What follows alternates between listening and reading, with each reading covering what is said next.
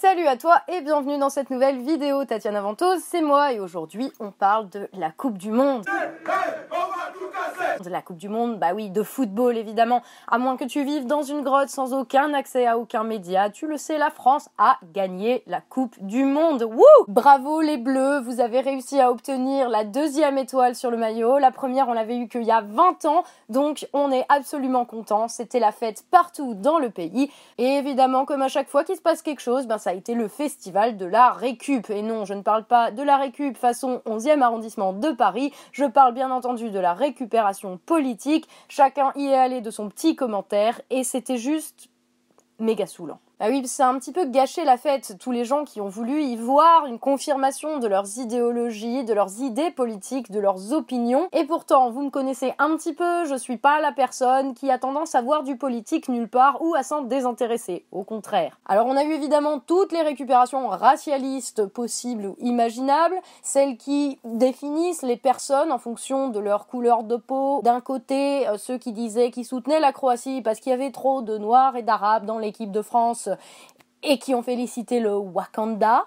Donc tous les gens qui soutenaient la Croatie en disant que euh, c'était l'équipe du Wakanda et pas l'équipe de France, cassez-vous en Croatie et foutez la paix aux gens. Alors de l'autre côté de l'échiquier politique, il y a aussi les racialistes, mais c'est les racialistes qui se disent anti-racistes et qui eux aussi ont tenu à définir l'équipe de France, à définir la victoire en fonction de la couleur de peau des joueurs de notre équipe. Alors ceux-là, hein, ils peuvent carrément se casser en Croatie aussi, comme ça au moins ils seront avec leurs copains euh, racistes, parce qu'ils sont au moins aussi racistes qu'eux, ce qui est quand même ironique pour des anti raciste, on est bien d'accord. Ça, c'était les extrêmes, tout à fait pas subtils. Après, il y a évidemment euh, tous les gens qui nous ont chanté euh, la France Black Blamber façon 1998. Euh, j'avoue que les gars, il y a un moment, va falloir arrêter avec le multiculturalisme comme ça. Ça fait partie des illusions qu'on nous a vendues dans les années 90. Hein, L'intégration des Noirs par le foot, bah on voit le résultat de ces discours aujourd'hui. En fait, ça serait bien juste d'arrêter 5 minutes d'essayer de donner une teneur politique à une équipe de sport. Alors oui, il y a des noirs, des arabes, des blancs dans l'équipe de France. Hein. Bien joué, inspecteur Colombo, belle observation. Enfin, ça n'en fait pas un argument politique. Hein. Euh, ça prouve rien quant à l'intégration euh, de certaines personnes ou à leur non-intégration d'ailleurs. C'est une équipe de sport, ça n'a juste rien à voir dans la série des trucs qui n'ont aucun rapport. Là aussi, on a assisté à un joli petit festival de grand n'importe quoi, puisqu'on a vu des trucs du genre euh, combien de Pogba et de Mbappé euh, sur des bateaux qui se noient en Méditerranée.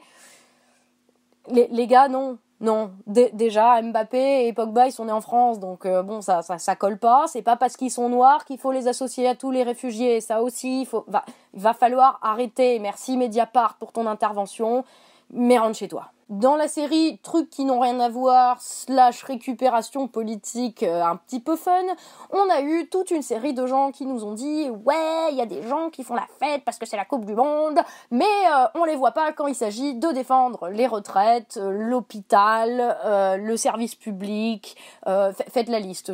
Tu peux, ça marche avec tout. Hein. Ça, pareil, aucun lien, fils unique. tu peux très bien euh, penser qu'il faut privatiser l'hôpital et être content euh, que les Bleus aient gagné et inversement. Il y a eu aussi le degré au-dessus de la politique, c'est ceux qui disaient que Macron allait récupérer le truc politiquement et que du coup c'était pas bien de se réjouir parce que ça allait permettre à Macron de récupérer la chose. J'ai envie de dire, vous vous attendiez à quoi de la part de Macron? Les gens qui jouent les vierges effarouchées, genre oh là là, euh, Macron il s'approprie la victoire des Bleus. Mais vous croyez quoi? Le mec c'est une crevure, il est président, alors oui, effectivement, il nous a quand même bien confisqué l'équipe, hein, qui a mis 9 euh, minutes pour remonter les Champs-Élysées à toute barzingue, euh, alors que bah, il y avait des gens qui étaient venus accueillir les Bleus pour leur retour et que Macron les a monopolisés pendant 3 heures. Il s'est un peu accaparé les Bleus comme il s'est accaparé le pouvoir. Le mec, il ramène toujours tout à sa gueule, il ramène toujours tout à son petit pouvoir. Est-ce qu'il va lui donner plus de crédit, plus de légitimité, en tout cas en termes de communication?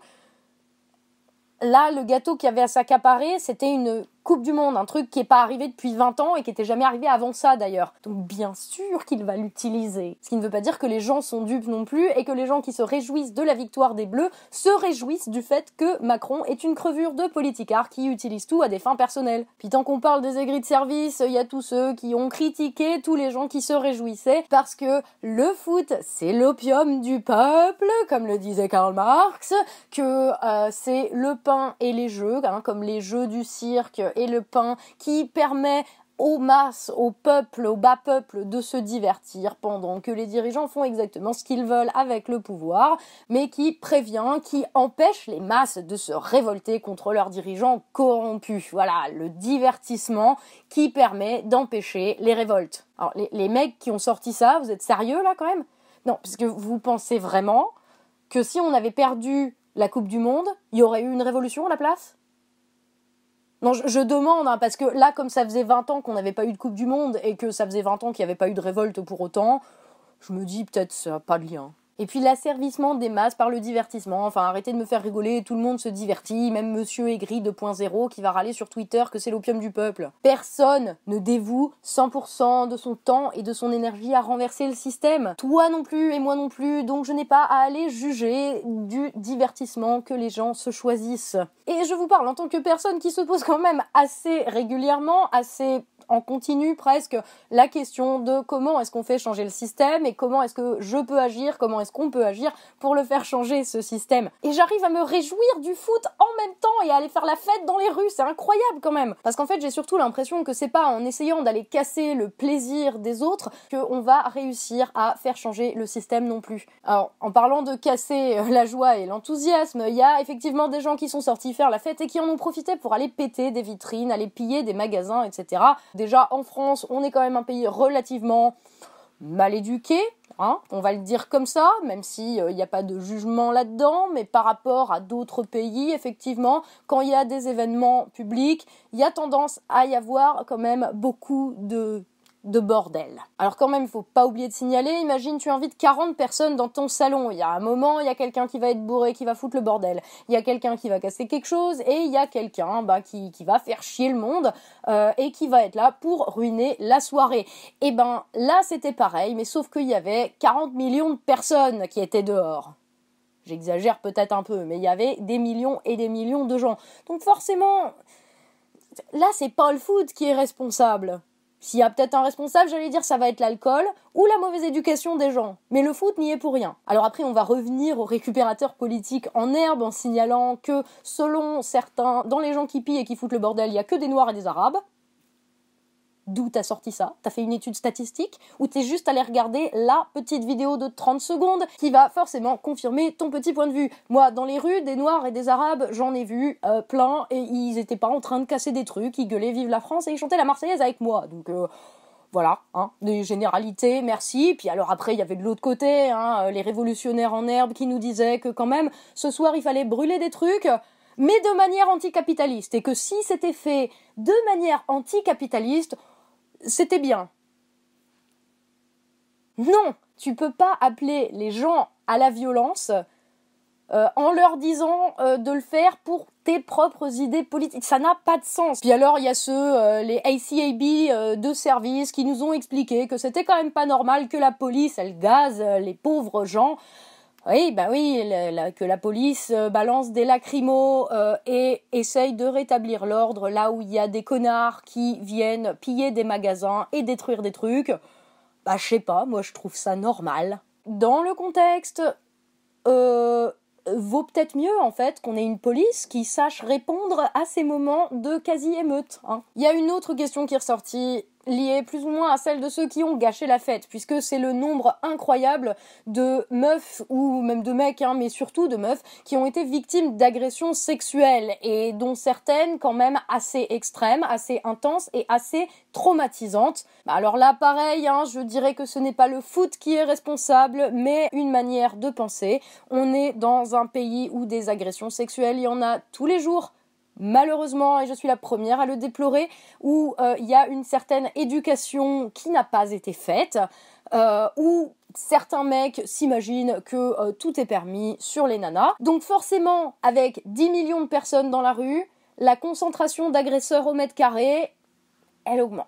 Ce qui n'excuse ni ne justifie, parce que effectivement, je pense qu'en France, on a quand même un certain problème à ce niveau. Sortir dans la rue sans te faire emmerder, harceler, siffler, c'est compliqué quand t'es une meuf. Par contre, je note un truc, c'est qu'il y a quand même quelque chose qui a changé. C'est que dans tous ces récits d'agression, euh, d'attouchement, euh, voire de viol euh, de, meufs pendant les festivités, je note quand même qu'il y a beaucoup de femmes qui se défendent et ça, eh ben, je trouve ça plutôt cool. Je trouve que c'est plutôt cool que les femmes ouvrent leur gueule pour dénoncer la situation parce que là, ça veut dire qu'il y a quelque chose qui a changé à ce niveau. Ça veut dire qu'on n'est plus juste là à subir la situation en, l'ayant intégré en se disant que c'est tout à fait normal. Alors oui, effectivement, ça ne change jamais assez vite et on peut se dire euh, combien encore il faudra d'agressions avant que les gens ne comprennent et changent de comportement.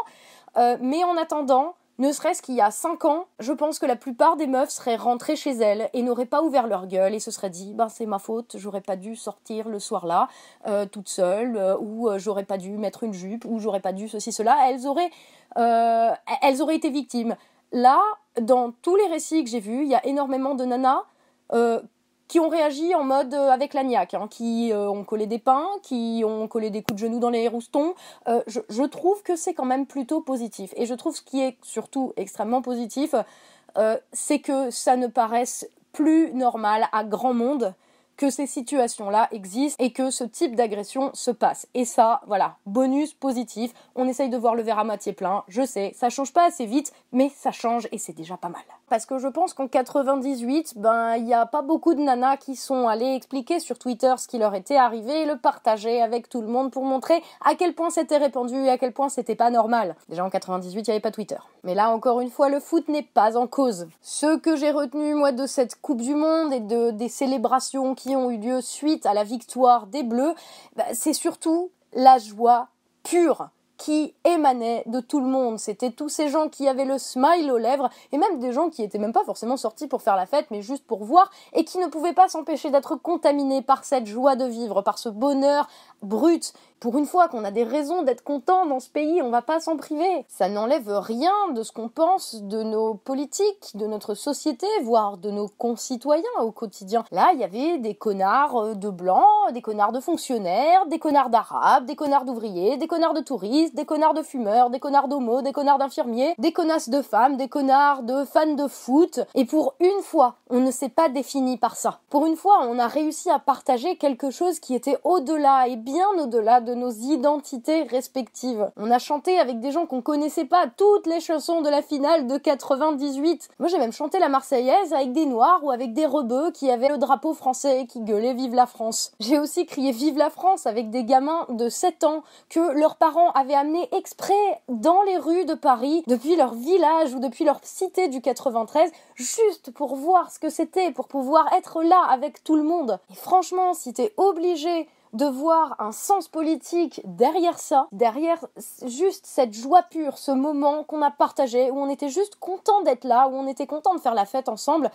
Juste pose-toi des questions. Celui qui voit le mal, qui voit euh, la corruption des masses par euh, les méchants comploteurs qui utilisent machin, celui qui voit ça partout, il l'a certainement quelque part un petit peu en lui. Et la vie, c'est pas juste voir le mal partout, c'est aussi profiter du moment présent, surtout quand le moment présent, il arrive une fois tous les 20 ans. Alors évidemment qu'il y a des connards qui vont essayer de le récupérer chacun à leur manière pour faire passer leurs idées politiques ou pour prouver qu'ils ont raison ou qu'ils ont la vérité, mais c'est pas parce qu'il y a des connards qui profitent aussi du soleil que toi tu dois te dire oh bah non comme les connards profitent du soleil, le soleil c'est mal et moi aussi je vais m'interdire d'en profiter. C'est l'intérêt du soleil, il brille pour tout le monde et la joie c'est exactement pareil. Pour le reste, les problèmes de politique, les problèmes de société, ben ils restent là, ils restent suspendus dans le temps pendant 24 heures à attendre qu'on les résolve. Et on va le faire, on va les résoudre ces problèmes. Mais des fois, ben il y a rien de mieux qu'un petit moment de joie pure pour te rebooster et te donner envie d'avancer sur tous les autres aspects de ta vie.